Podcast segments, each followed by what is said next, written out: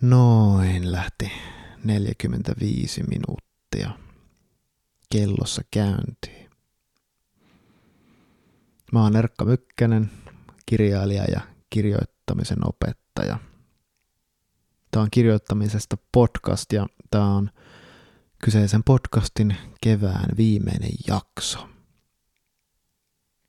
On kesäkuun kahdeksas vuonna 2022 ja tämän jakson idea on sellainen, että mä puhun 45 minuuttia kirjoittamisesta ihan ilman minkäänlaista suunnitelmaa.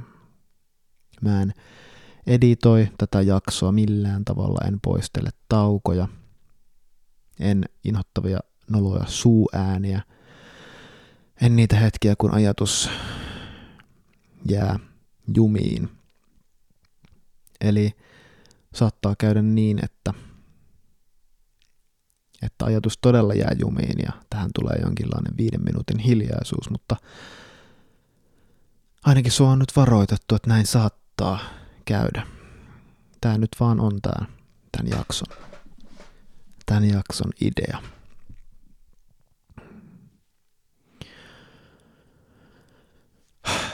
Mua väsyttää. Tämä on ollut aika huono kirjoituspäivä. Äsken mä otin nokoset. Ja ne oli tosi hyvät nokoset itse asiassa. Ne oli semmoset, semmoset nokoset, joista tekee mieli sanoa, että ne olivat makeat nokoiset. Mä en tosin ihan tiedä, että mistä se nokosten makeus tulee. Siis miksi tuntuu, miksi tuntuu oikealta kuvailla unta makeaksi, mutta siltä se vaan tuntui. Niin koko olemus olisi jotenkin mm, saanut makeat unet. Miksi mulla on ollut huono kirjoituspäivä?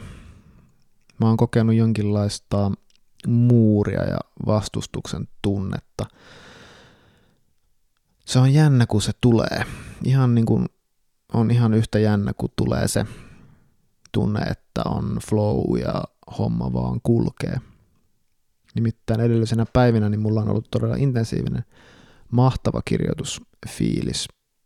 Mä oon todellakin kirjoittanut flowssa. Mä kirjoitan semmoista ikään kuin laajaa synopsista, tai ei voi puhua enää edes synopsiksesta, joka tarkoittaa tiivistelmää, vaan jonkinlaista treatmenttiä ehkä.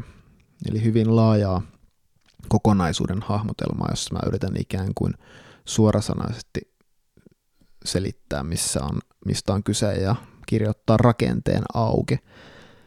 Ja koska se sellainen kirjoittamisen tapa vie huomioon, huomion sisältöön ja sanottavaan sen ilmaisutavan sijaan, niin se on jollain tavalla hyvin vapauttavaa ja helppoa ja nopeaa kirjoittamista ainakin mulle.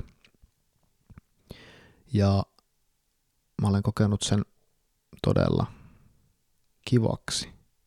Mulla on myös ikään kuin uusi tavoite siinä kirjoittamisessa, koska on uusi vastaanottaja, uusi lukija tälle, tälle mun projektille, jota varten mä ikään kuin teen sitä mun sisältötiivistelmää ja, ja tota, sekin on kiinnostavaa, että kun mä sain tämän uuden, me sovittiin tämän, tämän kyseisen tahon kanssa – että mä palautan tekstiä, niin se on myös sille hyvällä tavalla alkanut vaikuttaa siihen mun kirjoittamiseen. Mä ikään kuvittelen hänet sen lukijaksi, ja vaikka mä en tietenkään oikeasti kuvittele sitä tiettyä ihmistä jotenkin, en mä sitä sille kirjoita, niin tavallaan mä kuitenkin kirjoitan sen sille. Mä luen sitä hänen silmin ja se jotenkin tuo siihen semmoisen tietyn fiiliksen siihen siihen kirjoittamiseen ja mä vähän, se niin kuin ohjaa sitä ja mä ymmärrän, mä kirjoittaessanikin ikään kuin samaan aikaan kun mä mietin, että mitä mä itse olen mieltä siitä tekstistä ja kirjoitan vaan juttua esiin, niin mulla on siinä mukana siinä mun ajattelussa se tunne siitä, että saako se tästä kiinni. Ei tietenkään hän oikeasti, vaan se mun mielikuva siitä ihmisestä, joka varmasti osittain perustuu todellisuuteen. Ehkä, ehkä on niin, että meillä on aina lukija, jolle me kirjoitetaan. Niin kuin Stephen King sanoo, että hän kirjoittaa aina vaimonsa Tabitha mielessään. Tai niin kuin Elizabeth Gilbert kirjoitti kirjansa Committed about ystäväpiirinsä naisille. Siitä voi saada väärän käsityksen helposti, kun ihmiset sanoo, että he kirjoittaa jollekin ihmiselle. Mutta mä väitän, että mä itse ainakin saan siitä kiinni, että miksi niin kannattaa tehdä. Vähän niin kuin kirjoittaa kirjeen jollekin ihmiselle, niin siihen tulee helposti se sanottava ja se tyyli kuin itsestään – vetävä aloitus ja, ja kirjoittaessa tietää, milloin alkaa tylsistyttää ehkä sitä lukijaa. Ja ehkä tekstiin pitää aina löytää se tunne siitä lukijasta.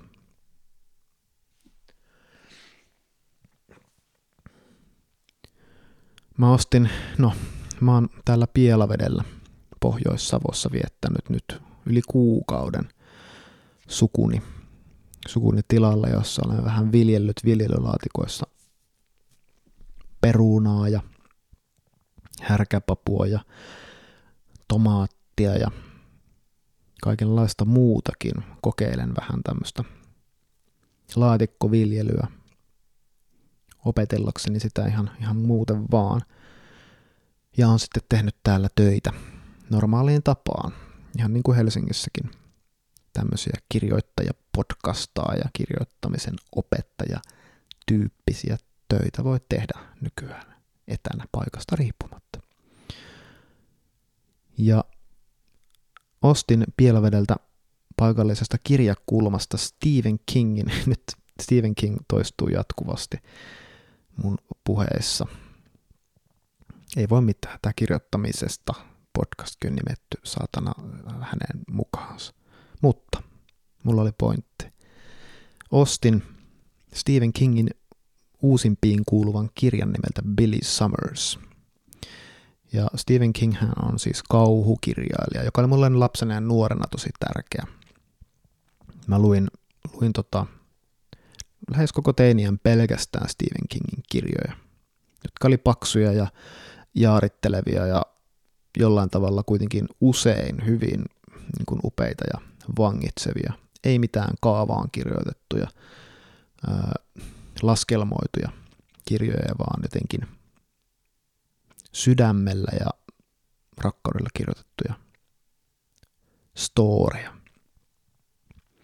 Mutta mä en ole lukenut pitkään aikaan Kingin kirjoja, enkä ole oikeastaan lukenut varmaan mitään, mitä hän on kirjoittanut viimeisen 20 vuoden aikana ylipäätään, mutta nyt mä ostin tämän Billy Summers-kirjan.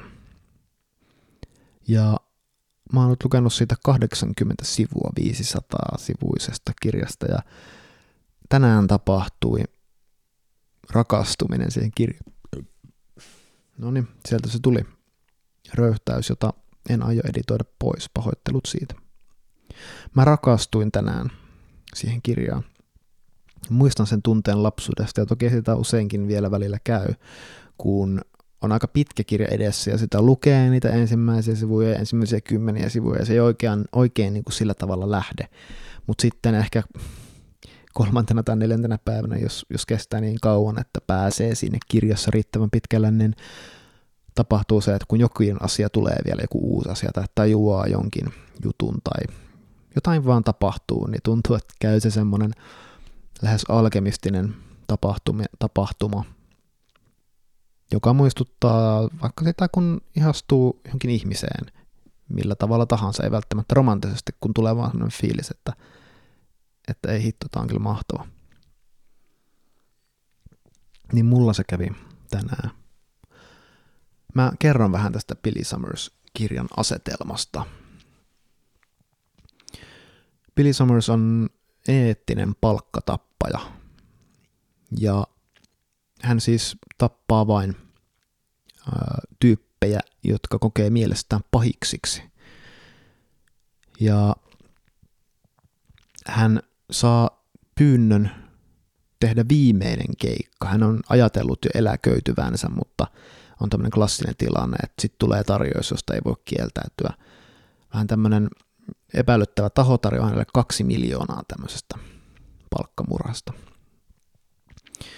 Ja tämä Billy Summers on jännit, jännä hahmo, koska hänellä on maine siis äh, tyhmänä ihmisenä. Siis, mä en tiedä mikä olisi oikea sana yksinkertaisena, siis äh, ennen olisi varmaan sanottu jotenkin, että vajaa-älyisenä kaverina. Hän näyttelee itse tämmöistä roolia, hänet tunnetaan tässä palkkamurhaskenessä, pahisten skeneessä tämmöisenä vähän yksinkertaisena tyyppinä, joka kuitenkin aina hoitaa homman erittäin hyvin. Ja tämän kertojan kautta sitten, kun kuvataan tätä Billy Summersia, niin siinä on tietenkin aina läsnä se jännite, että se näyttelee tyhmää tyyppiä ja sille vähän nauraskellaan, mutta oikeasti se on älykäs ihminen, joka miettii jotain Emil Zolan tota, juuri lukemaansa kirjaa. Hän on siis hyvin sivistynyt, sivistynyt fiksu tyyppi, joka, joka tota, niin, niin, vaan sit sattuu tekemään tämmöisiä palkkamurhajuttuja ja näyttelemään tämmöistä tyhmää tyyppiä. No sitten, kun hän saa tämän viimeisen keikan, jonka hän sitten ottaa vastaan, niin se on tämmöinen juju, että erinäisistä syistä niin hänen pitää muuttaa tämmöiseen asuntoon, toimistorakennukseen, ja hän, hänen saa semmoisen peitetarinan, että hänen pitää kirjoittaa kirjaa. Ja tällä peitetarinalla on siis se merkitys, että, että tota, ää, peitetarinalla on se merkitys, että pitää olla jokin alipi, että hän on ollut siellä hyvin pitkään, jotta häntä ei epäiltäisi sitten lopulta tästä, tästä tota, murhasta, joka tapahtuu ampumalla sen toimistorakennuksen ikkunasta. Sillä ei ole nyt väliä, kuulostaako tämä fiksulta tai uskottavalta, mutta King saa sen aika niin kuin viehättävästi toimivaan, toimimaan tämän jutun. Ja sitten tämä Billy Summers niin alkaa kirjoittaa kirjaa, mutta hän ei kirjoita sitä ikään kuin normaalisti, vaan tämän tyhmän pöljän minänsä äänellä, semmoisella vähän niin kuin yksinkertaisella kielellä, ja hän alkaa kertoa itse asiassa oikeaa elämäntarinaansa, sen henkilö, joka hän oikeasti on. Ja sitä tekstiä tulee mukaan siihen, siihen tota, romaaniin. Ja kun mä tänään, tänään kun sivulla, jos 70-80, niin tämä Billy Summers viime aloitti tämän, tämän kirjan kirjoittamisen, ja se teksti oli jotenkin tosi uskottavalla tavalla hyvää, ja se tuli siihen jännittävän alkukertomuksen mukaan, tämä Billin elämäntarina, jota hän kirjoittaa. Niin tapahtui mulla se niin kuin rakastumisen hetki, että mä jotenkin siinä niin monta semmoista jännitteestä kiinnostavaa asetelmaa kietoutu yhteen. Että mulle tuli se fiilis, että ah, ihana kun mä saan olla tässä maailmassa, ihana kun mä saan vielä 400 sivua lukea, että miten tämä homma menee. Ja tähän liittyy vielä vielä ylimääräinen asia. Ja se liittyy tähän Kingin peruskerrontaan. Mua viehättää siinä tavattomasti se, vähän mistä mä jo aikaisemmin puhuin, että King ei kirjoita laskelmoidusti. King kirjoittaa monessa mielessä jopa aika tylsästi. Tämä tarina, joka on siis jonkinlainen jännäri, niin alkaa toki toiminnan keskeltä ei minkään actionin keskeltä, vaan ihan suoraan siitä, että Billy on menossa tänne tapaamiseen, jossa hänelle tarjotaan tätä viimeistä keikkaa. Mutta siinä menee aika pitkään, että erityisesti mitään jännittävää alkaa tapahtua. Mä olen siis sivulla 80, eikä vielä ole todellakaan ollut minkäänlaista fyysistä väkivaltaa tai mitään niin kuin varsinaista actionia.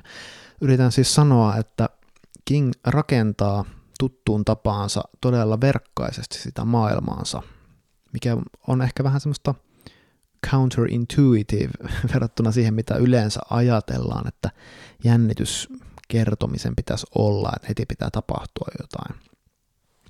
Sen sijaan King on näyttänyt se, että, että millaista Billin elämä on tämmöisessä uudessa talossa, jonka hän pitää muuttaa tämän peitejutun takia, millaisiin naapureihin hän tutustuu, millaisiin tyyppeihin tutustuu sille toimistorakennuksessa, tosi tämmöistä tavallista elämää, jossa aika paljon vyörytetään erilaisia havaintoja ja arkisia ajatuksia.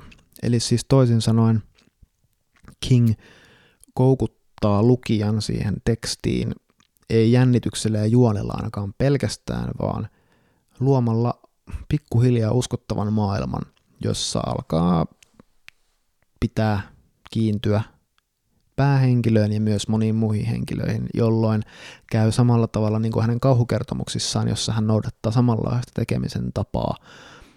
Eli yhtäkkiä alkaakin olla vähän niin kuin merkitystä sillä, että mitä näille henkilöille käy. Siitä mä huomaan pitäväni.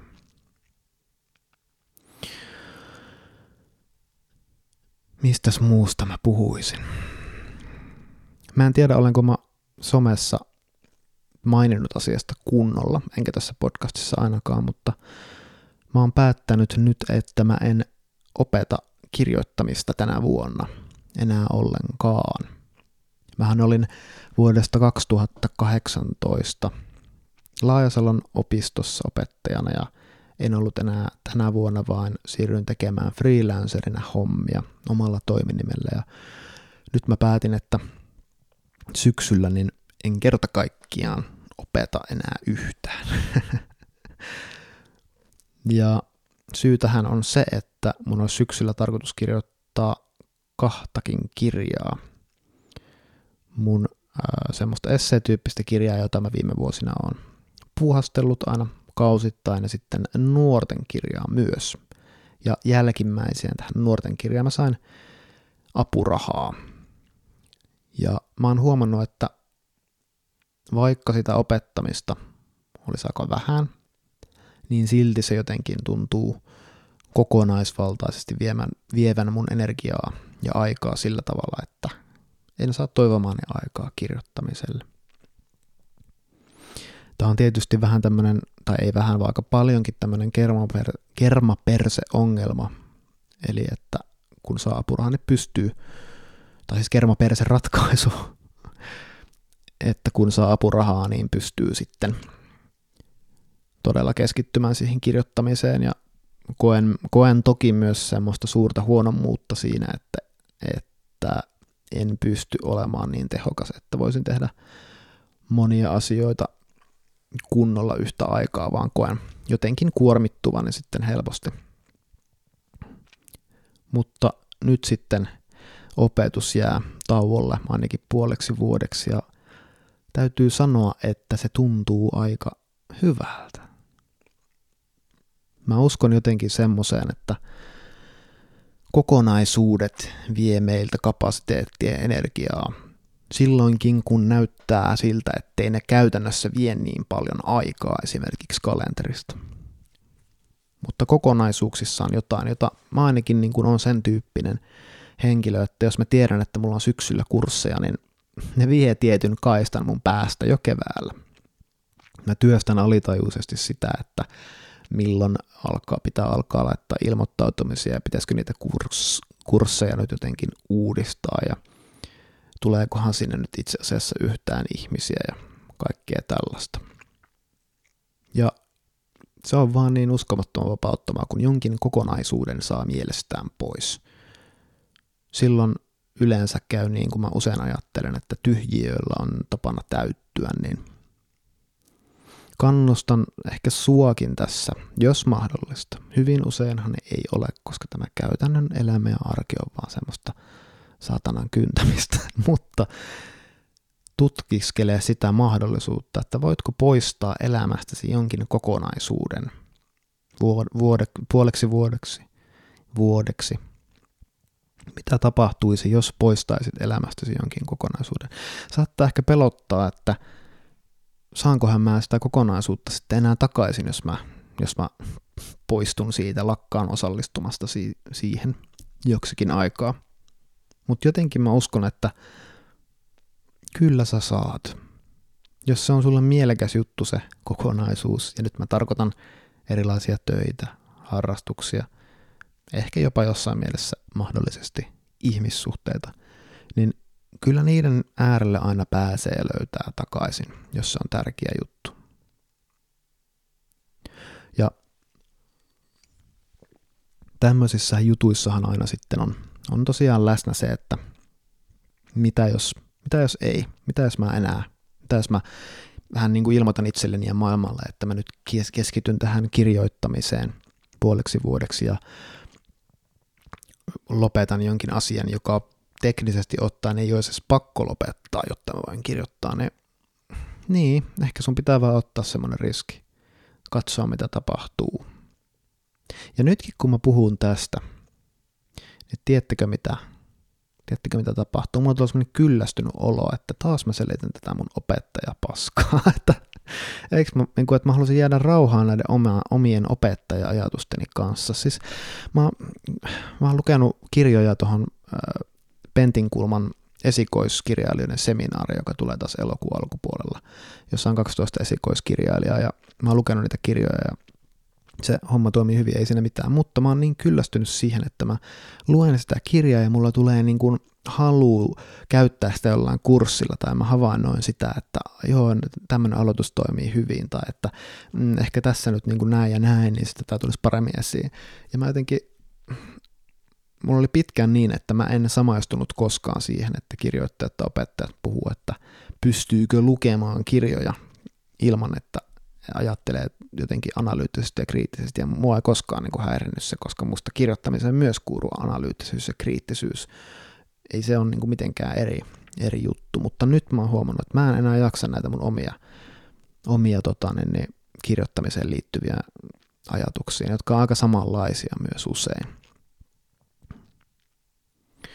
Mä oon myös miettinyt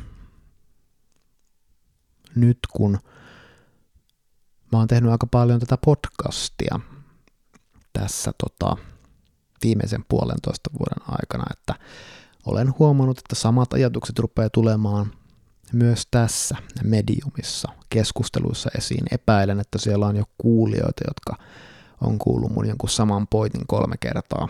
Ja mä sanon sen aina mukaan niin kuin uutena ja alkavat vähän jo pyöritellä silmiä. Näin on varmasti käynyt.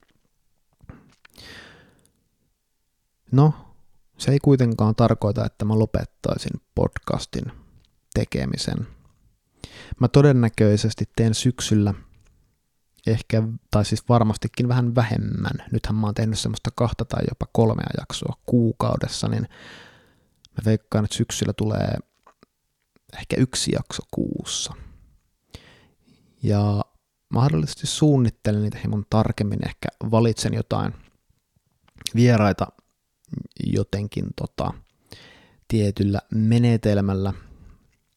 En tiedä, mutta podcastia on siis syksyllä tulossa.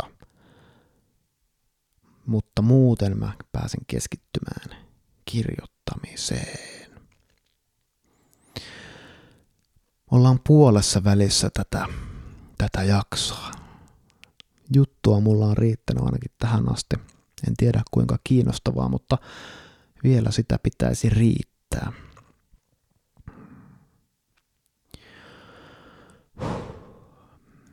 Ehkä mulla on tässäkin lupa pikkasen kuulostella sitä, että mitä minusta nyt nousee. Kirjoittaessakin usein niin se hetki, kun astuu siihen tai istuu siihen tekstin käsittelyohjelman eteen, saattaa lyödä tyhjää. Ja se tyhjän lyömisen hetki on sen verran epämiellyttävää, että sen ei halua antaa tulla. Mutta sitten kun huokaisee, niin ehkä sieltä tulee jotain. Ja nyt mä aion käyttää hetken siihen, että mä katson, että mitä minusta nyt tulee.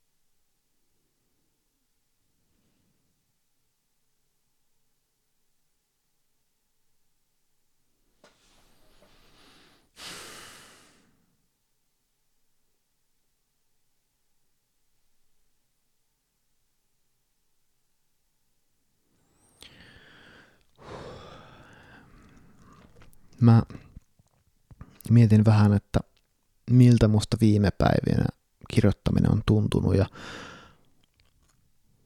mä tuli iski semmoinen jonkinlainen surumielisyys ja tuli kaksi ajatusta ja ne oli, että kirjoittaminen on kyllä ihan hirveetä ja sitten tuli, että kirjoittaminen on kyllä ihanaa.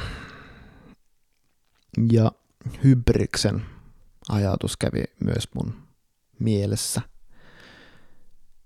Mä oon viimeisen viikon aikana kokenut semmoisia suuria niin kuin ilon ja voiton kokemuksia, kun mä oon ollut nimenomaan semmoisessa flow ja tekstiä vaan tulee ja, ja mulla on tunne siitä rakenteesta, että se menee näin ja tulee näin ja sit voisi itse olla tässä tää syystä, joka tuntuu vain intuitiivisesti tosi toimivalta ja ihan semmonen, että, että sit mä oon niin kuin, niin kuin mä taisin tuossa jaksossa Juhani Seppäsen ja anteeksi Jussi Seppäsen ja Juhani Karilan kanssa todeta, että sitä tuulettaa peilin edessä, että jes, mä, niin kuin mä selätin tämän, niin kuin Maritta Lintunen on puhunut kirjoittamisesta, että, että tota, tai hän jossain Facebook-päivityksessään kirjoitti, että novelli taas selätetty, niin mä samaistuin siihen tosi paljon. Tiedän sen tunteen, kun tuntuu, että painiskellut tekstin kanssa ja sitten kokee, että nyt se on selätetty, että tästä eteenpäin mä tiedän, että tästä tulee valmis, vaikka se ei olisi vielä valmis, niin tietää, että se on selätetty. Jostain syystä mä kuvittelen Maritta Lintusen painivan krokotiilin kanssa ja sitten hän saa siitä jonkinlaisen otteen ja nyt on novelli selätetty. Mä huomasin, että mulla oli tämmöinen niin tiedostamatankin mielikuva Maritta Lintusesta painamassa krokotiilin kanssa, mutta kun mä puhuin asiasta, niin huomasin, että se oli siellä visuaalisesti taustalla. Aika hauskaa. Ja toinen mielikuva liittyy yliopiston portaalikahvilaan, joka tästä novellin selättämisestä mulle tuli mieleen. Eikö se ole ihan sairaan mielenkiintoista, että millaisia visuaalisia mielikuvia meidän muistot, ajatukset saattaa kantaa ilman, että me ollaan niistä edes niin hirveän tietoisia? Hm. Mutta niin, kirjoittaminen on hirveätä ja kirjoittaminen on ihanaa ja, ja se ihanuus tosiaan vaihtui tänään, ei nyt hirveydeksi, mutta semmoiseksi niin synkäksi fiilikseksi siitä, että tuleekohan tästä koskaan mitään ja että no, on, onko mä taas jotenkin nolaamassa itseäni, kun, kun mä kirjoitan tämmöisestä henkilökohtaisesta vaikeasta asioista, vaikka aikaisemminkin on sanottu, että ei jotenkin ei, ei kannata tai että se teet tämän jotenkin niin kuin väärin.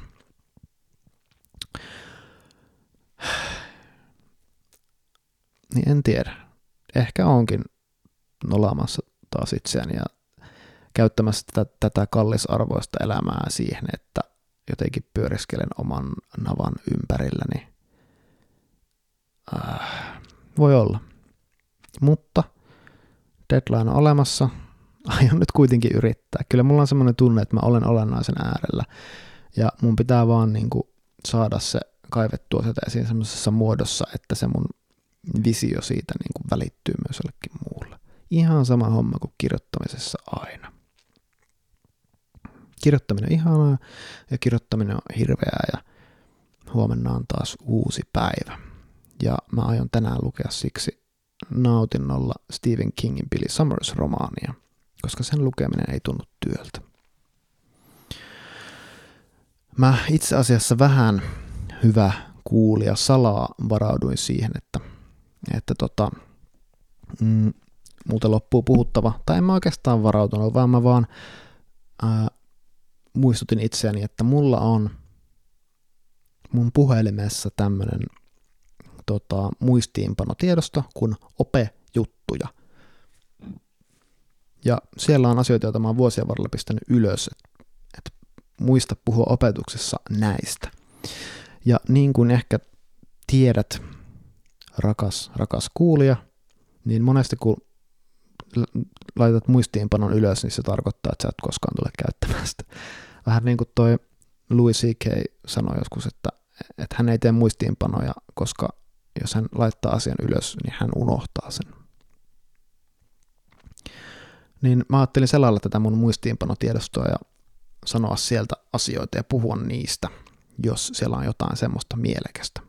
Eli nämä on siis open muistiinpanoja, joita mä en ole koskaan hyödyntänyt mitenkään.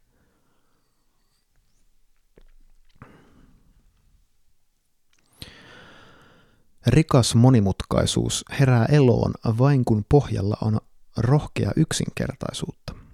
Mä oon joskus kirjoittanut tämmöisen muistiinpano. Rikas monimutkaisuus herää eloon vain kun pohjalla on rohkea yksinkertaisuutta. Varmaan tämä varmaan tämä mun väite on tullut esiin minusta tilanteessa, jossa musta tuntuu, että vaikka joku opiskelija ei halua kirjoittaa yksinkertaisesti eikä latteasti eikä halua sanoa kliseitä, mutta sitten teksti on jollain tapaa semmoista, että sitä ei oikein saa selvää, että hän yrittää tavoitella monimutkaisia ajatuksia tai jotain kiinnostavia juttuja niin, että hän on kuitenkaan valannut siihen tekstiin jotain selkeää perustasoa, jolle se monimutkaisuus voi rakentua. Niin kyllä mä jotenkin pidän tätä tosi olennaisena oppina, että jos sä haluat sanoa jotain, rakentaa jonkun hienon monimutkaisen arkkitehtonisen rakennuksen vaikka, joka sojottaa ihan miten sattuu ja joka näyttää siltä, että miten toi voi olla olemassa, niin vakuutan, että arkkitehti on tehnyt niin kuin tieteeseen perustuvat suunnitelmat niin, että se öö, pysyy pystyssä eikä se käppyrä niin kuin kaadu tota, tokiolaisten päälle.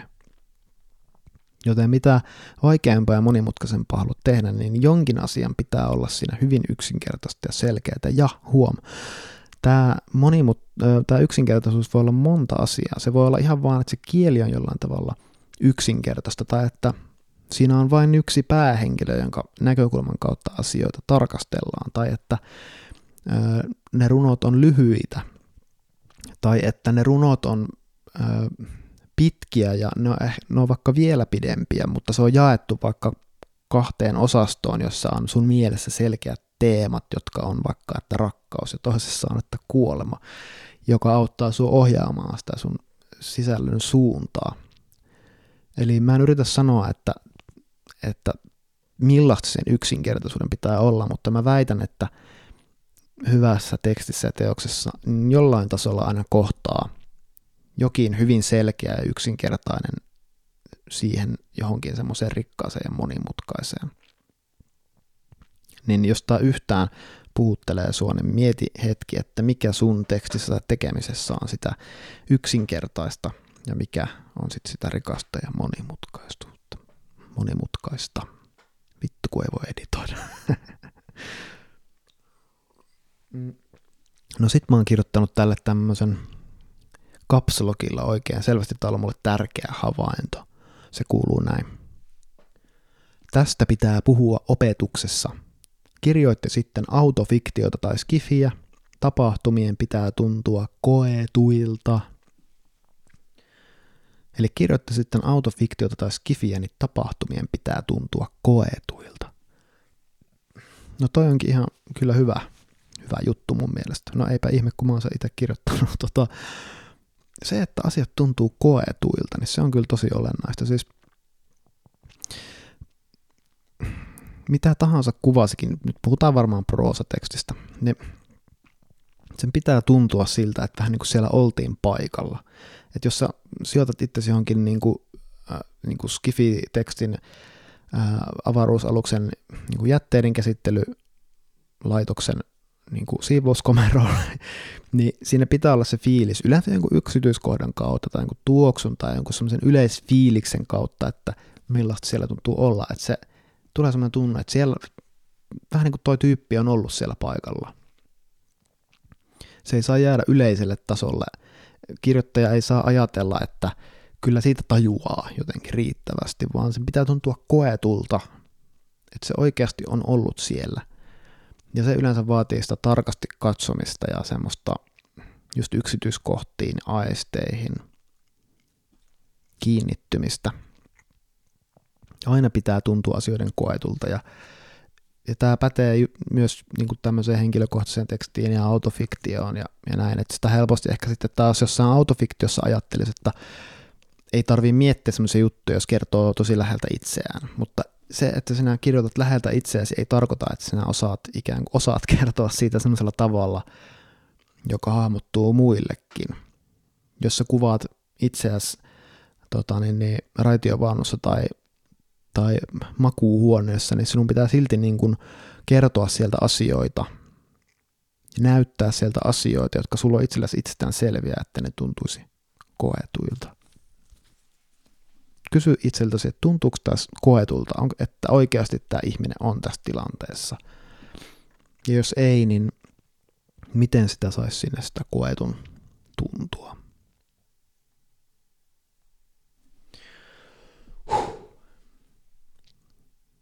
Mitäs muuta? No täällä on tämmönen kirjoitusohje. Kolmen kysymyksen sääntö, jota mä oon hahmotellut. Kirjoitusharjoitus menee jotenkin näin, että sä voit ehkä laittaa tämän ylös itsellesi. Kirjoita syvällisesti pinnallisen väitteen pohjalta kysymällä aina uusi syventävä miksi-kysymys. Eli toistan tämän ehkä selkeämmin. Tee pinnallinen väite elämästä, johon se jollain tavalla uskottaa, joka nousee sun sisältä jollain tavalla. Ja sitten kirjoita teksti, jossa sä kysyt aina miksi kysymyksen avulla, että miksi sinä ajattelet niin.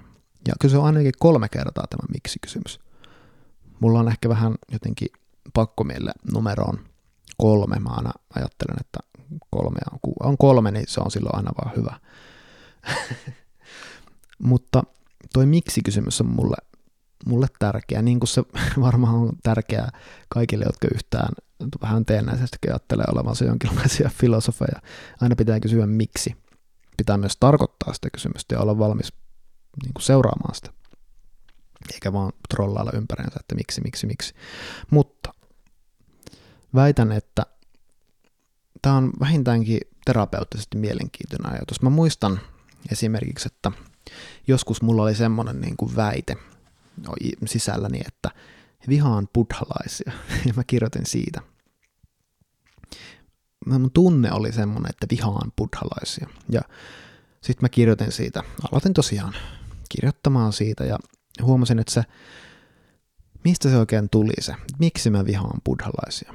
Ja mulla oli joku semmoinen kokemus, että ihmiset, jotka sanoivat olevansa buddhalaisia, niin sen sijaan, että niistä olisi välittynyt mulle sellainen rauhallisuus ja jokin viisaus, niin välittyikin jotain semmoista niin kuin passiivis-aggressiivisuutta ja jokin semmoinen niin kuin, enemmänkin semmoinen tunne, että se ei ole aitoa rauhaa, vaan että siinä padotaan jotain todellisia tunteita, kunnes sitten tapahtuu joku napsahdus ja sitten buddhalainen muuttuukin niin kuin huutajaksi. Mulla oli tämmöinen tämmöinen kokemus. Ja sitten mä tietenkin tajusin, että kun mä kirjoitin, että eihän minä buddhalaisia vihaa, vaan se, se mun viha niin kuin kohdistuu jonkinlaiseen teennäisyyteen ja ihmisiin, jotka ovat ää, leimanneet itsensä buddhalaisiksi, jotta he saisivat jonkinlaisen identiteetin, jonka turvis, turvissa olla. Ja se mua ärsytti, mutta eihän buddhalaisuudessa ole mitään vikaa.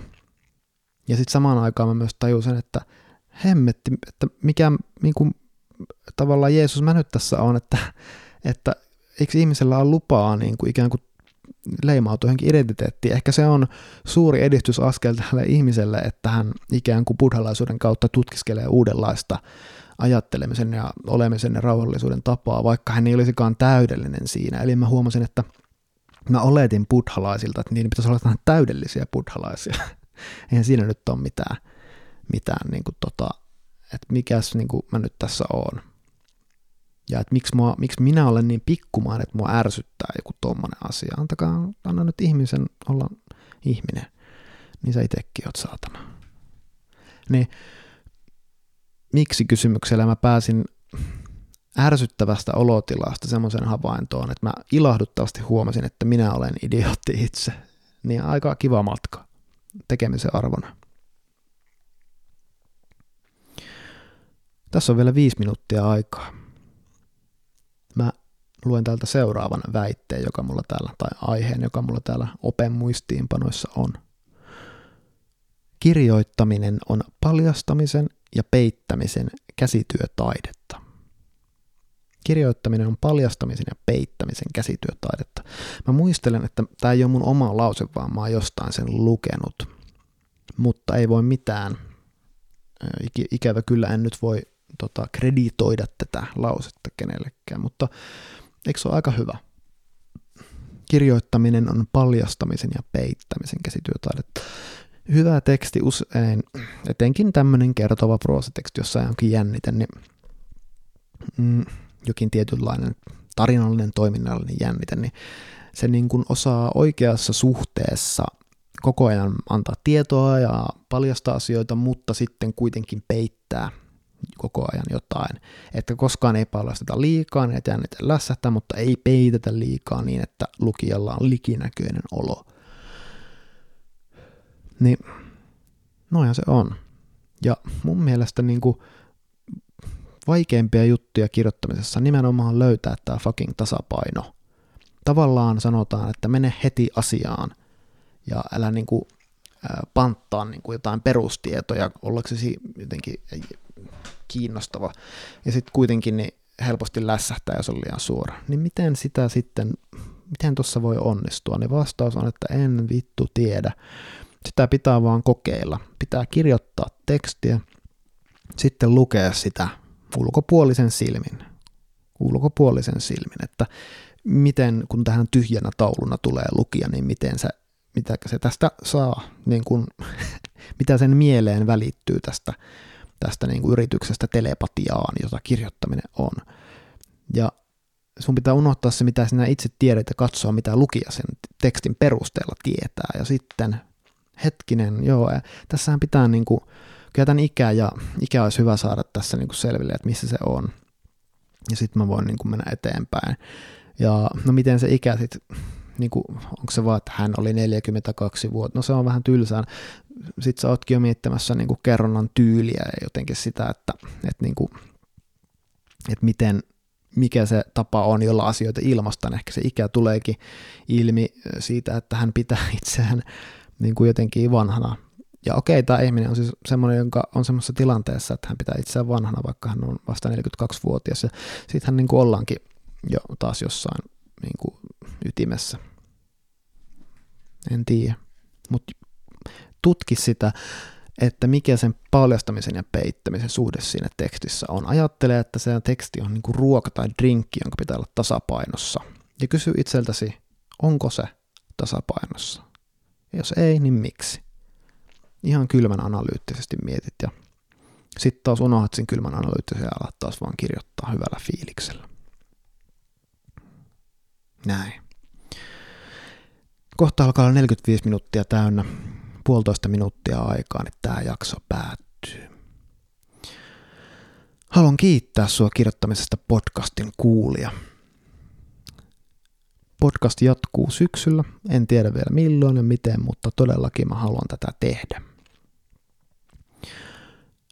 Nyt on myös semmoinen aika, että saa lähettää palautetta mulle. Millaista sisältöä sä jatkossa toivoisit kirjoittamisesta podcastissa? Saa lähettää myös kritiikkiä ja kaikenlaista. Niin kuin, nyt saa itse olla niin kuin semmoinen, että voi sanoa aika suoraankin, että mitä mä oon tehnyt huonosti ja mitä kannattaisi ottaa jatkossa huomioon ja, ja näin, että se kyllä sitten tuntuu musta pahalta, mutta ei se mitään, koska mä en ole nyt tekemässä uusia jaksoja he, niin kuin kuukauteen pariin, niin mä niin kuin voin ottaa ne iskut vastaan ja, ja tota, sulatella sitä palautetta ja sitten päättää itse, että mitä minä, mitä minä siitä palautteesta otan huomioon, kun minä alan tehdä uusia jaksoja taas syksyllä 2022. Niinhän se onkin myös kirjoittamisessa, että palautetta pitää ottaa vastaan ja sitten sitä pitää sulatella ja sitten vetää oma linja siitä, että mitä haluaa tehdä tässä maailmassa, jossa minä ainakin ajattelen, meillä on käytössä vain tämä yksi elämä ainakin tämmöisinä ihmisinä.